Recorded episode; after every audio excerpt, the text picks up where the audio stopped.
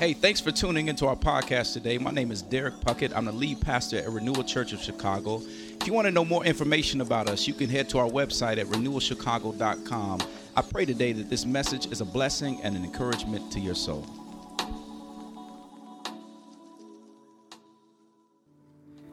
Good morning, Renewal fam.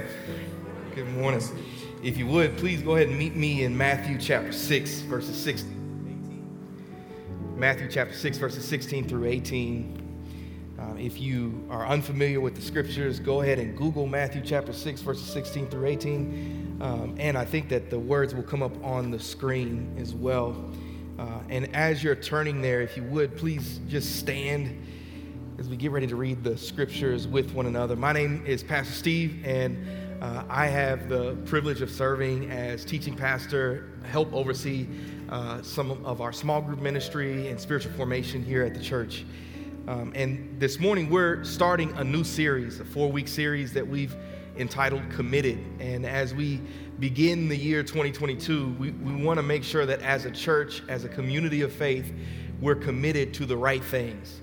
Um, and so this morning, we're going to be looking as we begin this fast for 21 days, uh, we're going to be looking at fasting and prayer, uh, and prayer being a means through which uh, we're committed to the right things. Uh, so allow me to read into your hearing Matthew chapter 6, verses 16 through verse 18. It reads this way. Uh, and when you fast, do not look gloomy like the hypocrites, for they disfigure their faces that their fasting may be seen by others. Truly I say to you, they have received their reward. But when you fast, anoint your head and wash your face, that your fasting may not be seen by others, but by your Father who is in secret. And your Father who sees in secret will reward you. The very words of Scripture. Amen. You may be seated.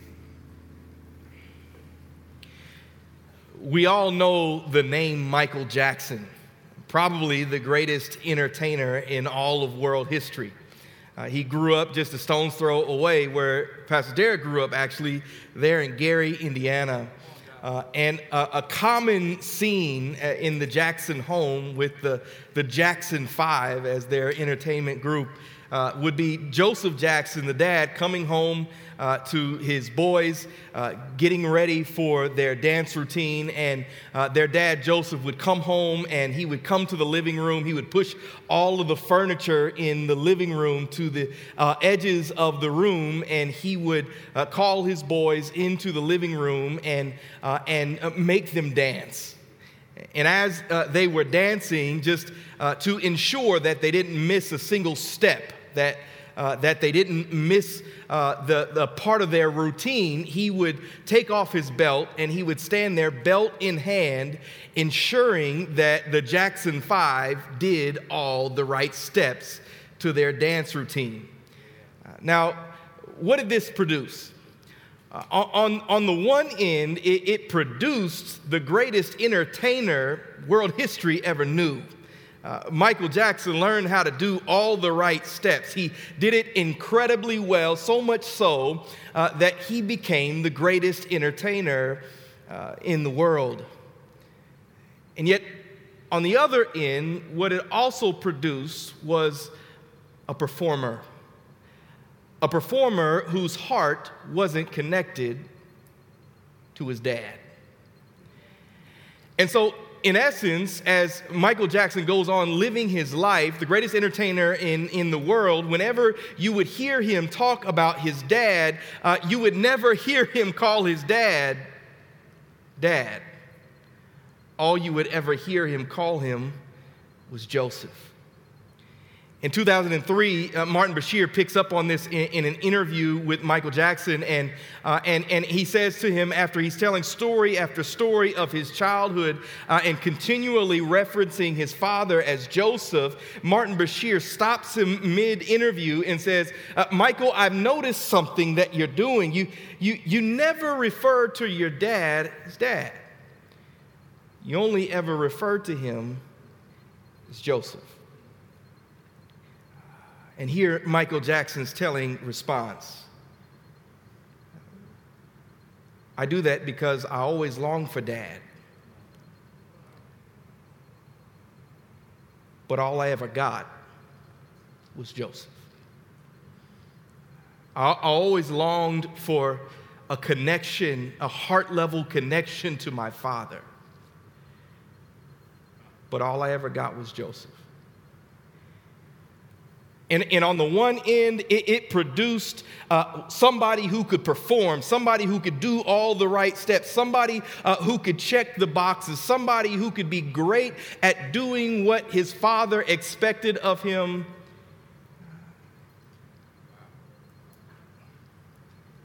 And yet his heart was completely disconnected from his father. Now, one of the things that I think that Michael Jackson and Joseph Jackson's relationship teaches us uh, is a, a microcosm, a picture, oftentimes, of how people approach God. We, uh, we look at God and, uh, and we see Him as the one who calls us to do all the right steps, who, who calls us who calls us to perform, and we look at, the disciplines of Christianity. We look uh, at prayer and Bible reading and, uh, and sharing our faith and, and all of the do's and don'ts of Christianity, and, and, and we say to ourselves, now I just got to do all the right steps. And then if we do all the right steps, then that means that the Father is pleased with me. And yet, what we see in Scripture is, is, that that is not the way the Father wants to relate to his children. No, he, uh, he wants to be connected to their heart. Uh, he, wants, uh, he wants intimacy. Uh, he wants intimacy with his children, but so often we find ourselves, let me do the right steps so that then God will be pleased with me. And so this morning, as we uh, as we launch this new series, committed, and as we look forward uh, to the things that God is calling us to, as it pertains as a church and individually, I want to uh, set our hearts and and reorient our hearts to the picture of who God is as He's revealed Himself in Scripture, how we're we're to relate to Him and reorient ourselves to those spiritual disciplines that we often look at as a means of performance. Uh, I, I, I want to preach from the subject this morning fasting, forgoing the good for the ultimate. Forgoing the good for the ultimate. The first three things as we look at fasting and as we look at, prayer together this morning, I want to look at what proper fasting is. I want to look at why we don't fast, and I want to look at the goal of fasting. What it's not, why we don't do it, and the goal. Let's pray together.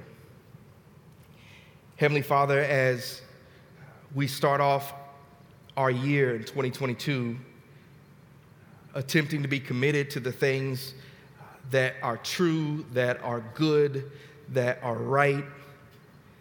God, I pray that we wouldn't be people who learn to perform, but that we would be people who are so connected to your heart that our chief desire is to glorify you in obedience and to feel uh, your affection for us in and through that experience.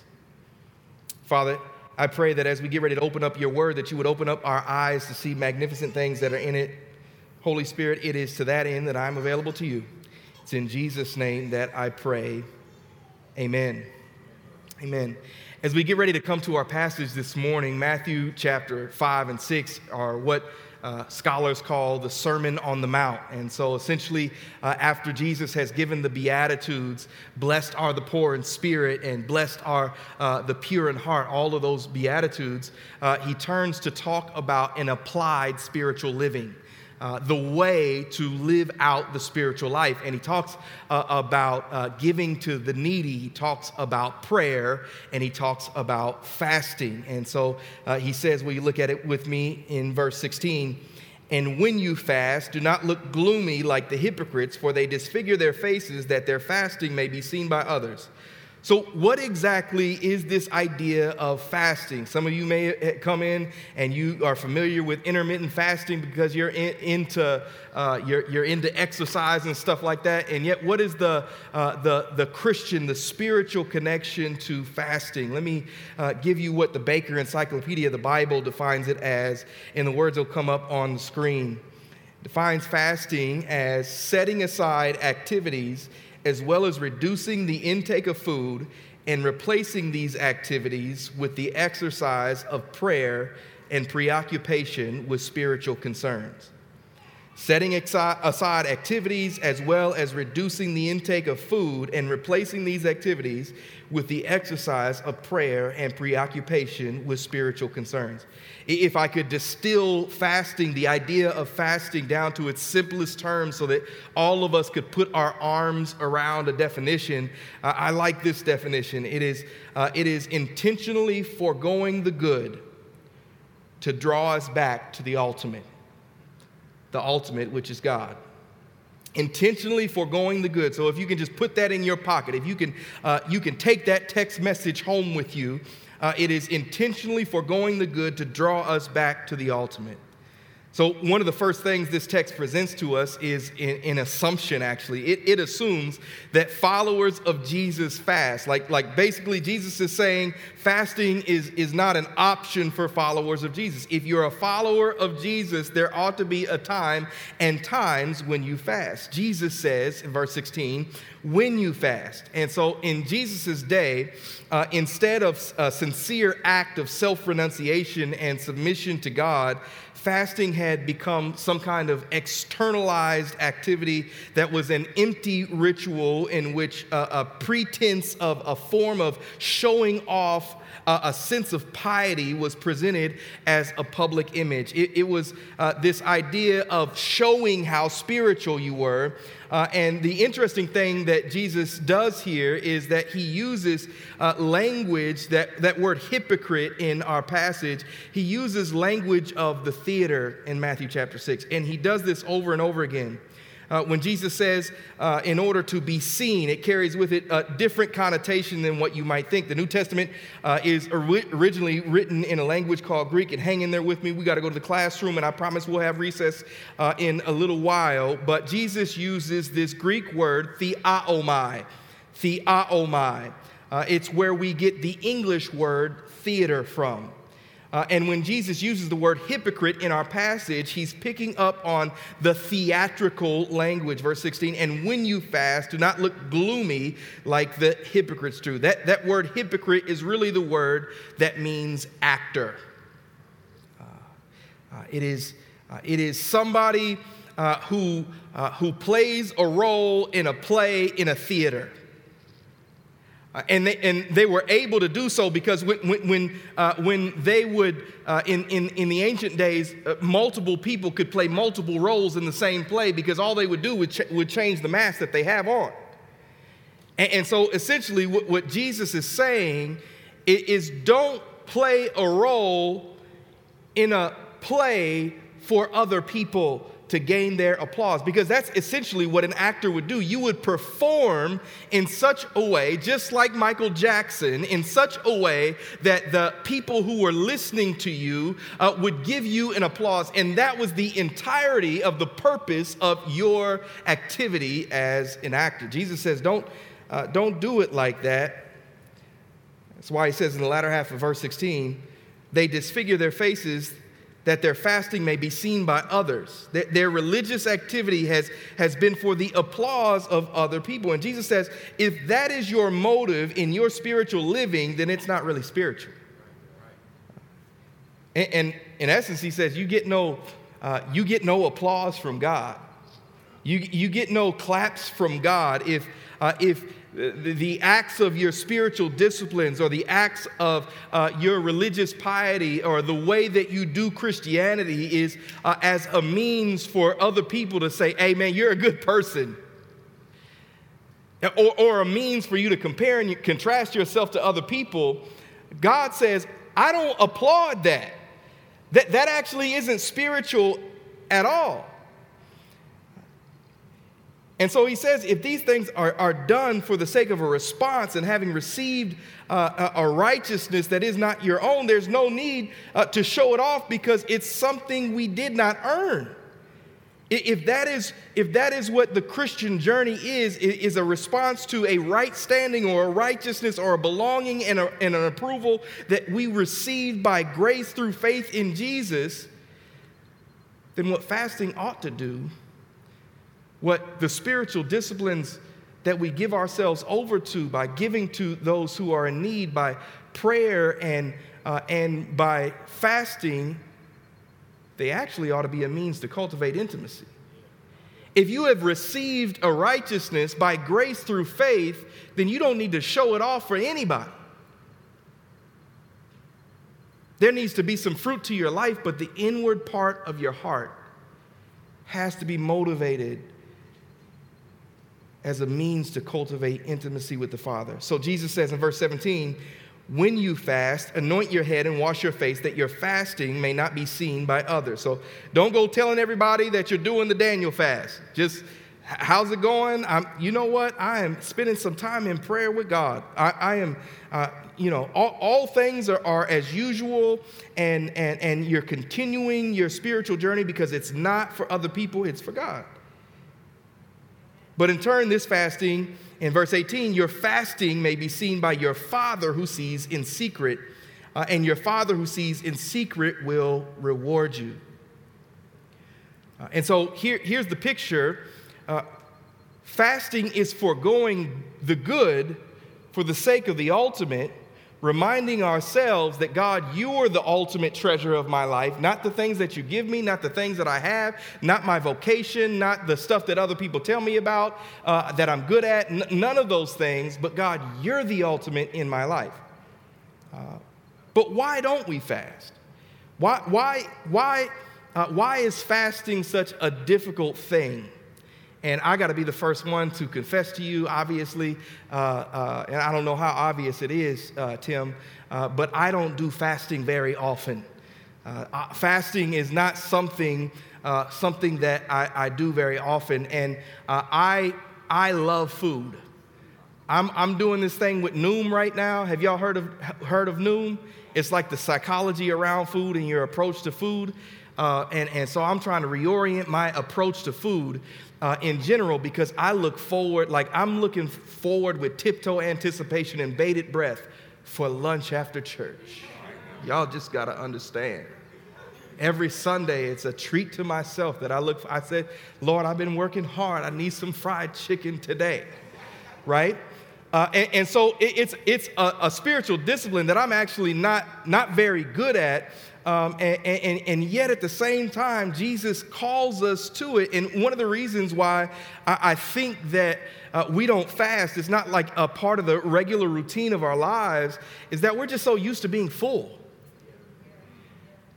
We're, we're so used to getting what we want, when we want it, how we want it right now. I can go on Amazon and have something at my house later today, right? We're, we're so used to being full. That, that the idea of foregoing something good for something greater is just a foreign concept. Now, on the other end, I think that there's something about the regular rhythm of the American life that is so, uh, so values performance. So, so the idea of not uh, not being at your top capacity, the idea uh, of, of, of, being tired because you don't have the uh, nutrition that, that you need, or, or the idea of not being at, in tip top shape in order to accomplish all the things that your boss wants you to accomplish and, uh, and to do all the things that you need to do throughout the day and go, go, go, and the hurry that is the uh, American life. Uh, I, I think the idea of lacking in some form of performance because there's a lacking of food is something we're like, nah, I don't, I don't have any interest in that. I got to be at my top game at all times. So, so we're so used to being full, and, and, and we're, we're, we're not, uh, we, we don't want to uh, affect any area of our abilities to perform. But then the last reason I, I think that we don't fast is that, is that we have the wrong motives. We have the, we have the wrong motives. So, oftentimes, when it comes to uh, our relationship with God, and you've heard me talk about this uh, often, is that because grace is such a foreign concept to the lived experience, we oftentimes find ourselves trying to do spiritual things so that we can gain approval from God. And the motive is actually uh, for our benefit and not for intimacy with God. So let me explain a little bit further. Meaning that you will fast so that you can get something from God. Uh, and, and, I'm not saying that you can't fast as a means to say, God, I'm focused on this. I, I want you to answer my prayer. But, but we'll say, God, I, I need you to do this one thing for me uh, and, and, and, and if I do this one thing for, for, for God, then He's going to do this thing for me. And we approach God in a transactional way. God, I'm fasting so that you will bless me. I'm, I'm fasting, I'm, I'm doing something very spiritual so that you will give me something in response. As opposed to the motive of God, I'm fasting so that I can experience you. I'm fasting so I can forego something that's good so that I can experience the ultimate. That, that, that ultimate is you. And, and really, when we approach God as a means to, uh, as a transactional, in a transactional way, we're saying this other thing, that's the ultimate thing. This thing that I'm fasting for, that's the thing that I see as ultimate, not you, God. You're, you're, just, the, uh, you're just the butler in the sky who uh, I do stuff for so that I can appease and, and, and I can receive something back from you. Uh, or, or, you're the, the cosmic vending machine in the universe who I, I, put my fast and my prayer in and, and I get my uh, Fritos out, right? I get my blessings out when I, when, when, I, when I put some stuff in, I get something from you, God. That, that's, what, that's what I want. And, and, and essentially in Matthew chapter 5, uh, the, the, the author of uh, of the Gospel of Matthew is, is saying, uh, when he goes through the Beatitudes, he says, Blessed are the pure in heart. And, and his point is the, the pure heart is, is, is the one who does not have a mixed motive. There's, there's no sense in, in, in, in which I'm trying, uh, I'm, I'm doing this, wink, wink, so that you'll do this for me. You scratch my back, I'll scratch your back. God, part of me feels this way, but another part of me feels this way. No, the whole entirety of who I am, my motivation, God, is to experience you. And so I, I, think that we don't fast because we're so used to being full. I think that we don't fast because uh, we want to perform always at our highest level. And I think, uh, I think that we don't fast because we have mixed motives. And, and, and oftentimes we find ourselves in situations uh, where we, uh, we feel disappointed from God. And the reason why we feel disappointed from God is that we had the wrong approach in the first place. So, God, you didn't give me this. And I really expected you to do that. And now I'm disappointed in you for, for not doing what I fasted for, what, for not giving me what I was asking you for. Look with me uh, at verse 18. And, and essentially, what, what that is, uh, is, is a form of fasting for yourself. You're not fasting for God, you're fasting for you. And so, Verse 18 says, And your Father who sees in secret will reward you. So, this pure motivation, this pure approach uh, to, to God, I, God, I, I am fasting for you, and the Father who sees in secret will reward you. I, I don't, I, I, don't do this because I want other people to know that I'm more spiritual. I don't do this as, as a means to get something from you. I'm doing this to cultivate intimacy with you. Uh, and, and I'm not doing this, God, so that I can get back into your good graces. Right? Sometimes we, we look at fasting and we say, like, uh, you know what? Fasting is like the varsity level of like spiritual discipline. So like I'm gonna I'm gonna do that, and uh, and and and uh, when you mess up and you fail in your Christian journey, you, you guys have heard me say this uh, before, but we look at things like fasting and prayer or midday something or doing something extra that we weren't doing before as a means of getting back into God's good graces.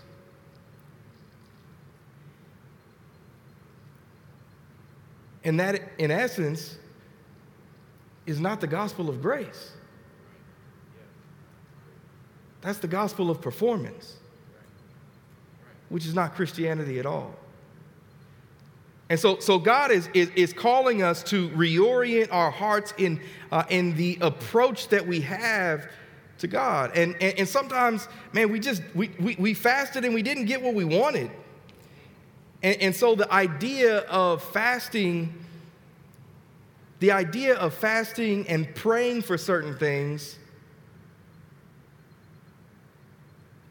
and pray and, and you can be just just all in. I'm praying for this that god i'm expecting you for this. I'm wanting you you said that you're a good father who gives good gifts to his children god. You said we have not because we ask not and so god here i am asking. You told me to do that. And yet on the other end of me doing that you didn't show up for me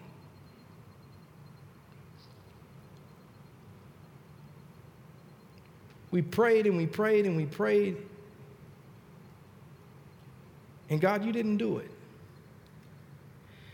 And, and, and here's the thing sometimes God says yes to our prayers, sometimes God says no to our prayers, and sometimes God says wait.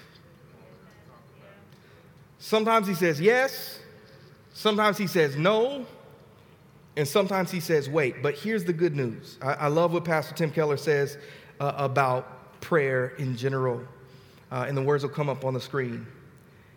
He says that we can be sure our prayers are answered precisely the way we would want them to be answered if we knew everything God knows. I'm gonna, co- I'm gonna come back to that. Uh, we can be sure our prayers are answered precisely in the way we would want them to if we knew everything that God knows. And so, sometimes when we fast, sometimes when we pray, the act of fasting and prayer is actually a gift of grace to you. It is, it is a means sometimes not to, not to answer or resolve your issue. Sometimes prayer and fasting doesn't change your circumstance. Sometimes prayer and fasting changes you. Let me see, let me see if I can illustrate it to you. Uh, Muhammad Ali grew up in Louisville, Kentucky, uh, and his name uh, before changing it was Cassius Clay. And so, uh, young 12 year old Cassius Clay, somebody steals his bicycle uh, and so he's running around the neighborhood uh, and, and he's, he's asking people, Who stole my bicycle? Who stole my bicycle? Who stole, who stole my bicycle? Uh, and, and, and he says to each person, he, he says, When I find the person who stole my bicycle, I am going to wear them out. I am going to beat the brakes off of those people whoever stole my bicycle. And so he goes to person after person to person after person, asking and asking and asking for information about his bicycle. He wants his bicycle back. Uh, and, and finally, he runs into a guy by the name of Joe Martin. Uh, and he says to Joe Martin, he says, Have you seen the person who stole my bicycle? That this is what the bicycle looked like, and, uh, and, and, and, and, and this is the kind of bicycle that it, that it was. And, and I'm, I'm, I'm asking you for information about my bicycle. And Joe Martin uh, turns to Cassius Clay after Cassius Clay says, When I find this person, I'm going to beat the brakes off of them. Joe Martin says, Son, I don't know where your bicycle is. I don't know who stole your bicycle.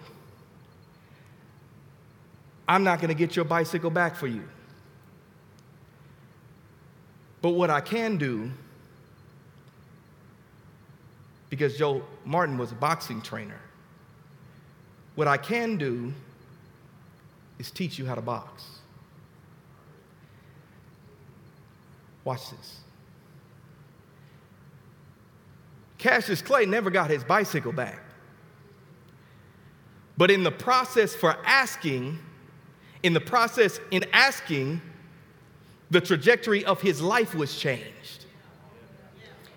In the process of going over and over and over and over and over again, asking for his bicycle, asking for this specific thing, he never got what he was asking for, but in the process of asking, his life was changed.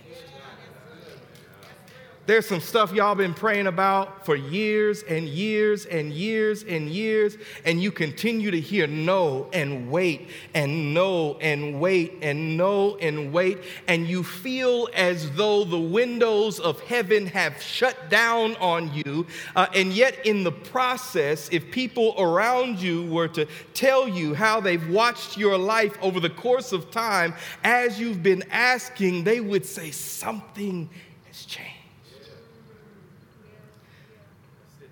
Sometimes these things that God calls us to be committed to uh, in, in prayer and fasting and these spiritual disciplines, sometimes in the process of asking, in the process of practicing, in the process of participating, God does something even greater than what you are asking for in your heart.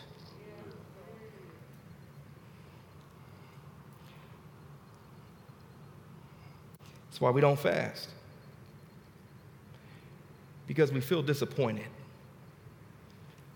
because God didn't come through. And yet, if we were to span out and look at our lives, we would realize that God is very much active, that God is very much involved in every detail of everything that's happening in our lives. So let's look at the goal of fasting and prayer. Matthew chapter 7, verse 11, if you flipped a little uh, forward, it says, uh, So if you sinful people know how to give good gifts to your children, how much more will your heavenly Father give good gifts to those who ask them? Look back at verse 18, chapter 6. Your Father who sees in secret will reward you. And, and some of this language that you see over and over and over and over again uh, throughout the New Testament and uh, something that is unique to the language of Jesus as, uh, as he presents God as this Father and uh, as the Apostle Paul, after the death, burial, and resurrection of Jesus, articulates in Romans chapter 8. There is this, this language uh, of, of adoption, there's this language of, of father and child, there's this language of affection and intimacy. Romans chapter 8, verses 16 and 17 put it this way. It says, The Spirit Himself testifies that, uh, with our spirit that we are God's children. Now, if we are children, then we are heirs, heirs of God, and co heirs with Christ, if indeed we share in His sufferings. That's important. In order that we may also share in His glory. Here's the language. Over and over and over and over again God is calling us into a further level of intimacy, into a further, further level of communication, in a, into a further level of apprenticeship, into a further level of affection, into a fuller level of knowing Him. So that now in Christ Jesus, you and I receive the accomplishment that Jesus accomplished through his death, burial, and resurrection. And he calls us co heirs with Christ. You hear me talk about that every time I get up here. That, that now, what God the Father says over his Son, because we're in Christ and Christ is in us, he says over you and me, You are my beloved child upon whom my favor rests.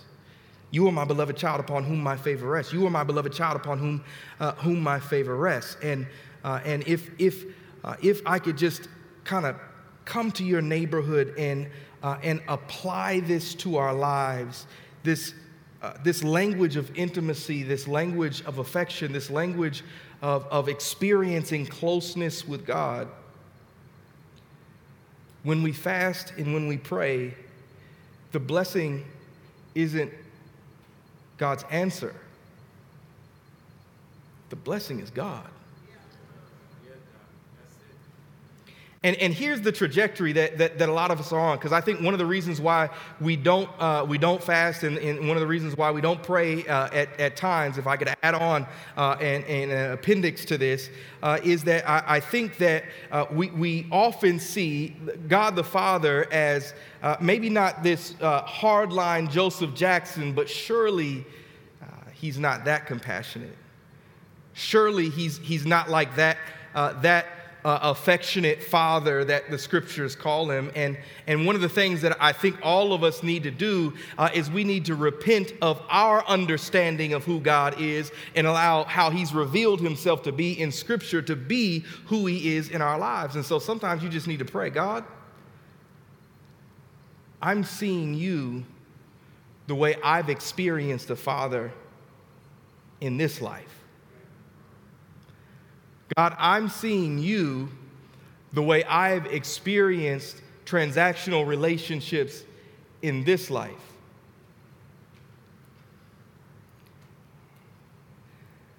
And sometimes when we falter and when we fail in our Christian journey, we feel as though God can't look at me the same way. Now, watch this. I remember, uh, I remember when I was um, I was pastoring. I'd been pastoring for a few years, and I, I had gone to this, uh, this retreat center, and, um, and I just was struggling. I, I, felt like I wasn't keeping my end of the bargain, and God was, God was very unpleased with me. Um, and, uh, and so I, I, had done, I had figured out how to preach messages. I had figured out uh, the, the, the right thing to talk about when it comes to coming alongside other people. And, uh, and I had, had figured out how to extend and share grace with others. I just didn't believe it for myself. And so here I am, I, I'm failing, I'm faltering in Christianity uh, and, and, uh, and I'm at this retreat center and I feel shame because I'm a pastor, right? Like, I, I ought to be uh, feeling like I want to share my faith with people. I, I ought to be doing all the right things that I'm supposed to be doing. Uh, and I probably would never say this out loud, but I felt it in my heart. And so I, will never forget uh, this lady calls, uh, who's leading the, the retreat, she, she calls for silence and solitude and says, I just want you, I just want you to go to your cabin and I want you to just sit and listen for the voice of the Holy Spirit for an hour. Don't do anything. Don't do, don't do anything. Just sit and listen for the voice of the Holy Spirit. And so this you have to, if, if you know me, I, I, like to spend time with people. I oftentimes think God communicates to me in, in community with other people. Uh, and, and so the idea of silence and solitude was just, it sounded like a bad idea. Um, and oftentimes, I, am initially, I'm like hesitant to the idea of silence and solitude. And, and so I, I, I, go to my, my cabin. Uh, I even remember, Derek, I remember one time CJ, my, uh, the guy who discipled us, had a, a house full of kids. And I remember one day he said to me when I was like 19 or 20, he said, Man, why don't you? He's like, Man, I got too much going on right now. Why don't you go down to the park and just sit, sit at a tree and like just be with God? And I remember thinking to myself, That sounds terrible. that sounds like the worst idea ever. And so here I am, you know, 10, 12 years later, uh, and I'm sitting listening to the voice of the Holy Spirit. Um, and I, I feel this sense of, God, I've let you down. God, I've let you down, man. I've let you down. And as I'm sitting there, I'm sitting there, I'm sitting there, all I keep hearing is, Steve, I cherish you. Steve, you're my beloved child. And it's like washing over me. It, it, it's like overwhelmingly, it is like over and over and over and over again. And I, I think to myself, like that, that can't be that can't be right. Like that might that must be what I want to hear. Uh, and, and, because so, so, often we, we misappropriate the voice of shame with the voice of, of the conviction of the Holy Spirit. And, and, I'm like, that, that, doesn't, that doesn't seem right. And, and yet I, I went back to uh, John chapter 15 and I, I, looked at what Jesus said about the Holy Spirit. And uh, Jesus said, I'm going to send the Comforter, and the Comforter is going to bear witness to me. After he says, Abide in me and I in you, and you will bear much fruit. And all of this language of abiding in the vine, abide in the vine, abide in the vine, Uh, intimacy is essentially is, is, is the expression uh, that's over and over and over and over again. Uh, and then I realized that if if the work of the Holy Spirit is to continually and perpetually apply the person and work of Jesus Christ to my life, and all of that is by grace through faith, that means that that is what the Father says over me in Christ, continually and perpetually by grace.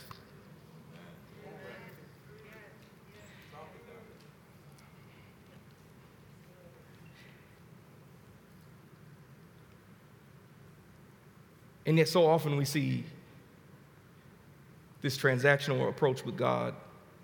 We see this Joseph Jackson approach with God.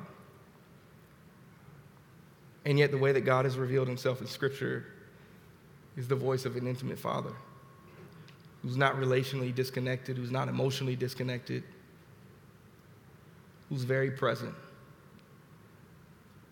So much so that we're able to sing the song, I am a friend of God. I am a friend of God. But where do we begin? Where do we begin? I'm, I'm about out of time, Pastor Derek. I know I gotta. I remember the first time I, my wife and I were, were talking, and we went on a, we went on a coffee date. We went on a coffee date, and it was a good day, two hours coffee date. So you know that's how you know it was a good date, right? You, you, you're already kind of like, I think there's to be a follow up to this because it was two hours. Just so you know, if y'all, y'all go coffee meets bagel and it's a two hours, it's probably good. I know Troy and Lynette know the, know the truth of that story. Um, and, and, and, and, so uh, at, at, first, when we first started the conversation, it was, it was kind of just getting to know you. You know, what's your story? What, what are you about? And then over the course of time, she, she was actually living in Haiti at the time, so she went back to Haiti, and, and I would call, um, and, and she would pick up. So I'd be like, that's, that's, that's got to be a pretty good sign, I think. Uh, she would pick up while she's in, in, a, in a different country. Um, and, and then we would just talk, start to talk about her day. Uh, and she would ask me questions about my life and, and my day. And, uh, and then over, over the course of, of time, uh, we would share uh, surface level things, just the details of our lives together. Um, and then we would share deep, heart level uh, details of our lives with one another. And then that then cultivated and, and, and, built into now she's my girlfriend. Cool, she's my girlfriend. Now we, we go out and we hang out and we talk every single day. Um, and then that developed into uh, an engagement. And then it developed into a marriage. And now we got a little man and, and we're a whole little crew together, right?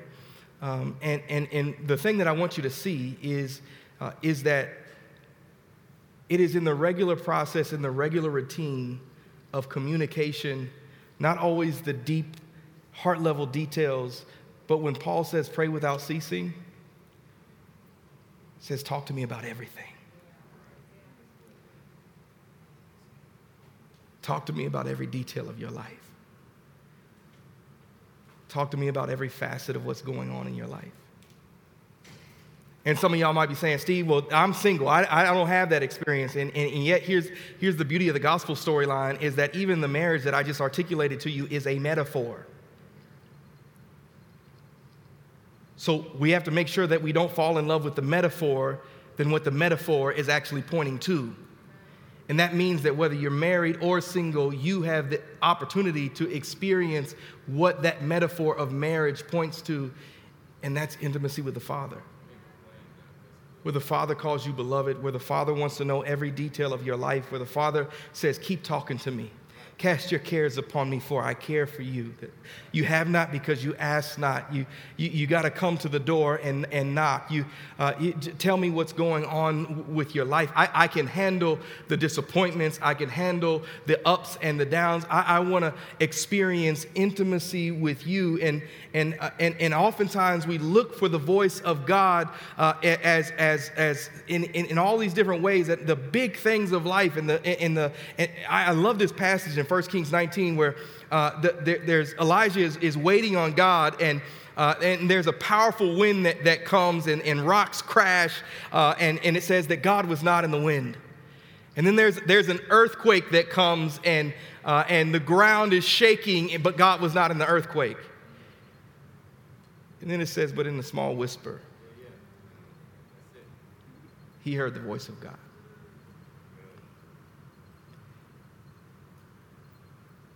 And one of the things that prayer and fasting, as we commit to that as a church, is that that is a focus of our, our of who we are and what we're doing.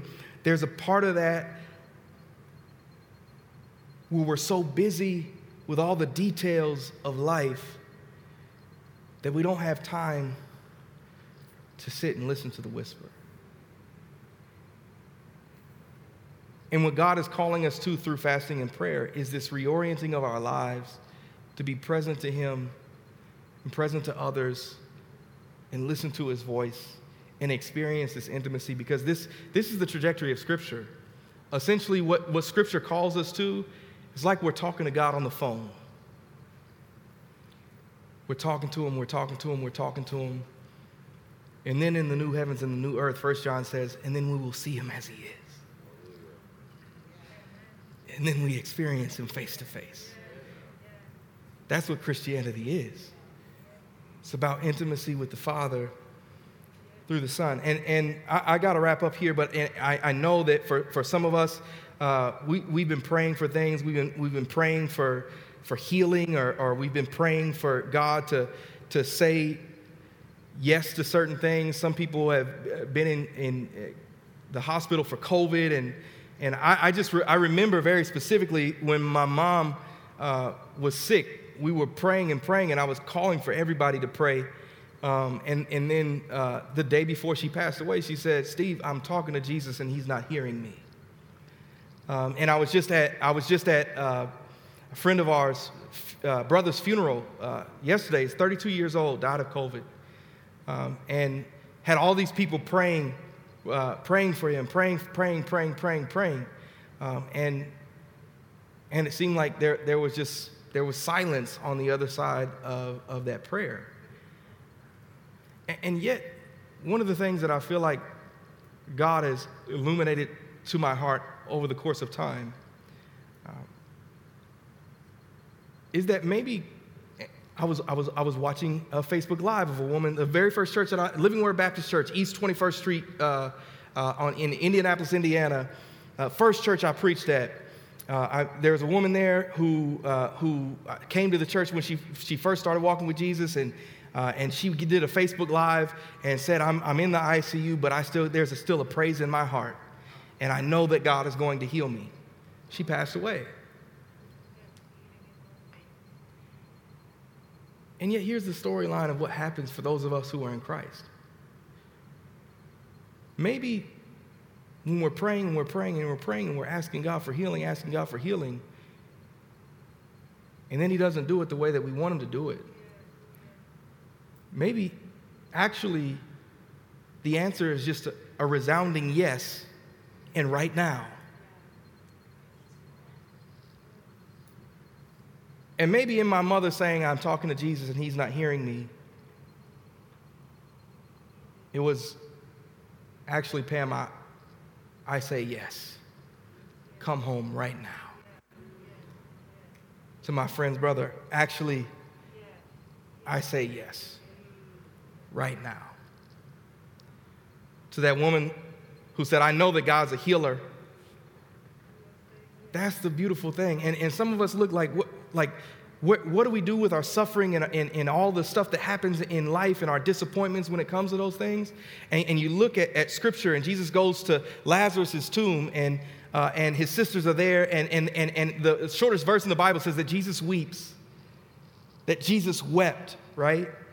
And one of the things that I think we have to understand is that not, Jesus isn't crying uh, just, just because this is my friend, I'm crying. But, but you have to imagine that that Jesus is so filled with compassion and anger over the reality of what death has done to this family, to his friend, all of the things that it's going to affect in everybody else's life because this person died. And here's what Jesus did He wept, and then the Bible says he went to Jerusalem.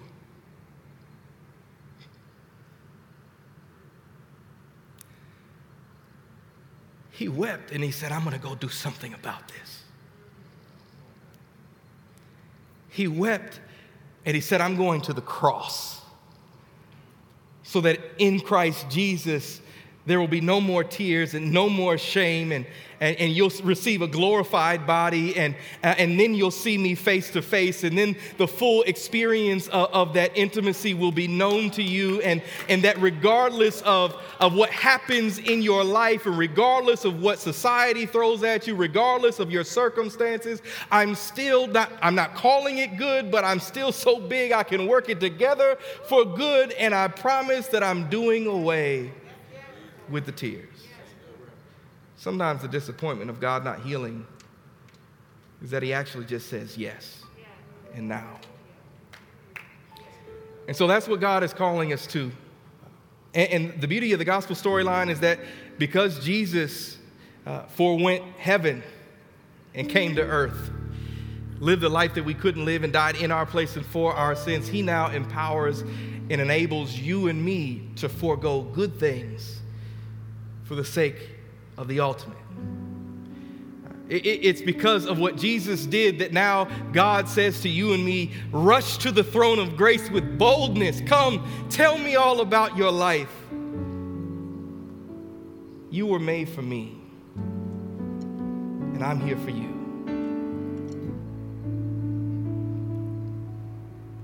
As a community of faith, let's together forego things that are good for the sake of the ultimate. And we wait with tiptoe anticipation, bated breath,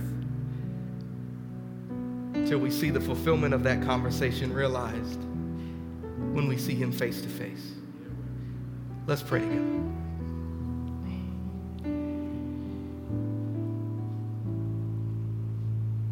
Heavenly Father, I, am reminded as Jesus was tempted and while he was fasting in Matthew chapter 4, and promised so many things from Satan, and yet he said, Man does not live by bread alone, but by every word that comes from the mouth of God. He denied himself for something greater. He denied himself, God, for your glory and for our good. And so I, I, pray that we would not approach you, God, as Joseph Jackson. I, I pray that we would quickly repent of uh, all of those uh, approaches that are not the way that you've revealed yourself. I pray, God, that we would repent of thinking that the voice of shame is the voice uh, of the conviction of the Holy Spirit. I, I pray, God, uh, that we would uh, not put off the uh, grace of God as the thing that gets us started in Christianity, but I pray that we would allow it to permeate our souls. And so that means maybe tomorrow before I pick up my phone, before I, I, look at the news, before I read the newspaper, before I, I check my email, I've got to spend time and get back in that conversation. I've got to spend time rightly approaching you, God, as the ultimate thing. I'm foregoing good things for the sake of the ultimate. Father, would you show us what to pray, how to pray?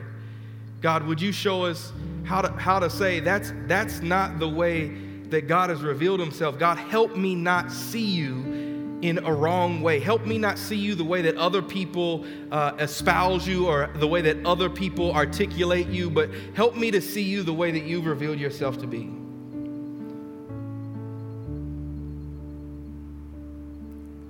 God, help us to commit in the midst of a tumultuous season of life to hearing from heaven, to continue the conversation of a good father who says, Come tell me all about yourself. Come tell me about your day. It's in Jesus' name that I pray. Amen. Thanks again for tuning into our podcast today. I pray that it was a blessing and an encouragement to your soul. I look to see you at one of our services at 9 or 11 a.m. on Sunday morning. Take care. God bless you.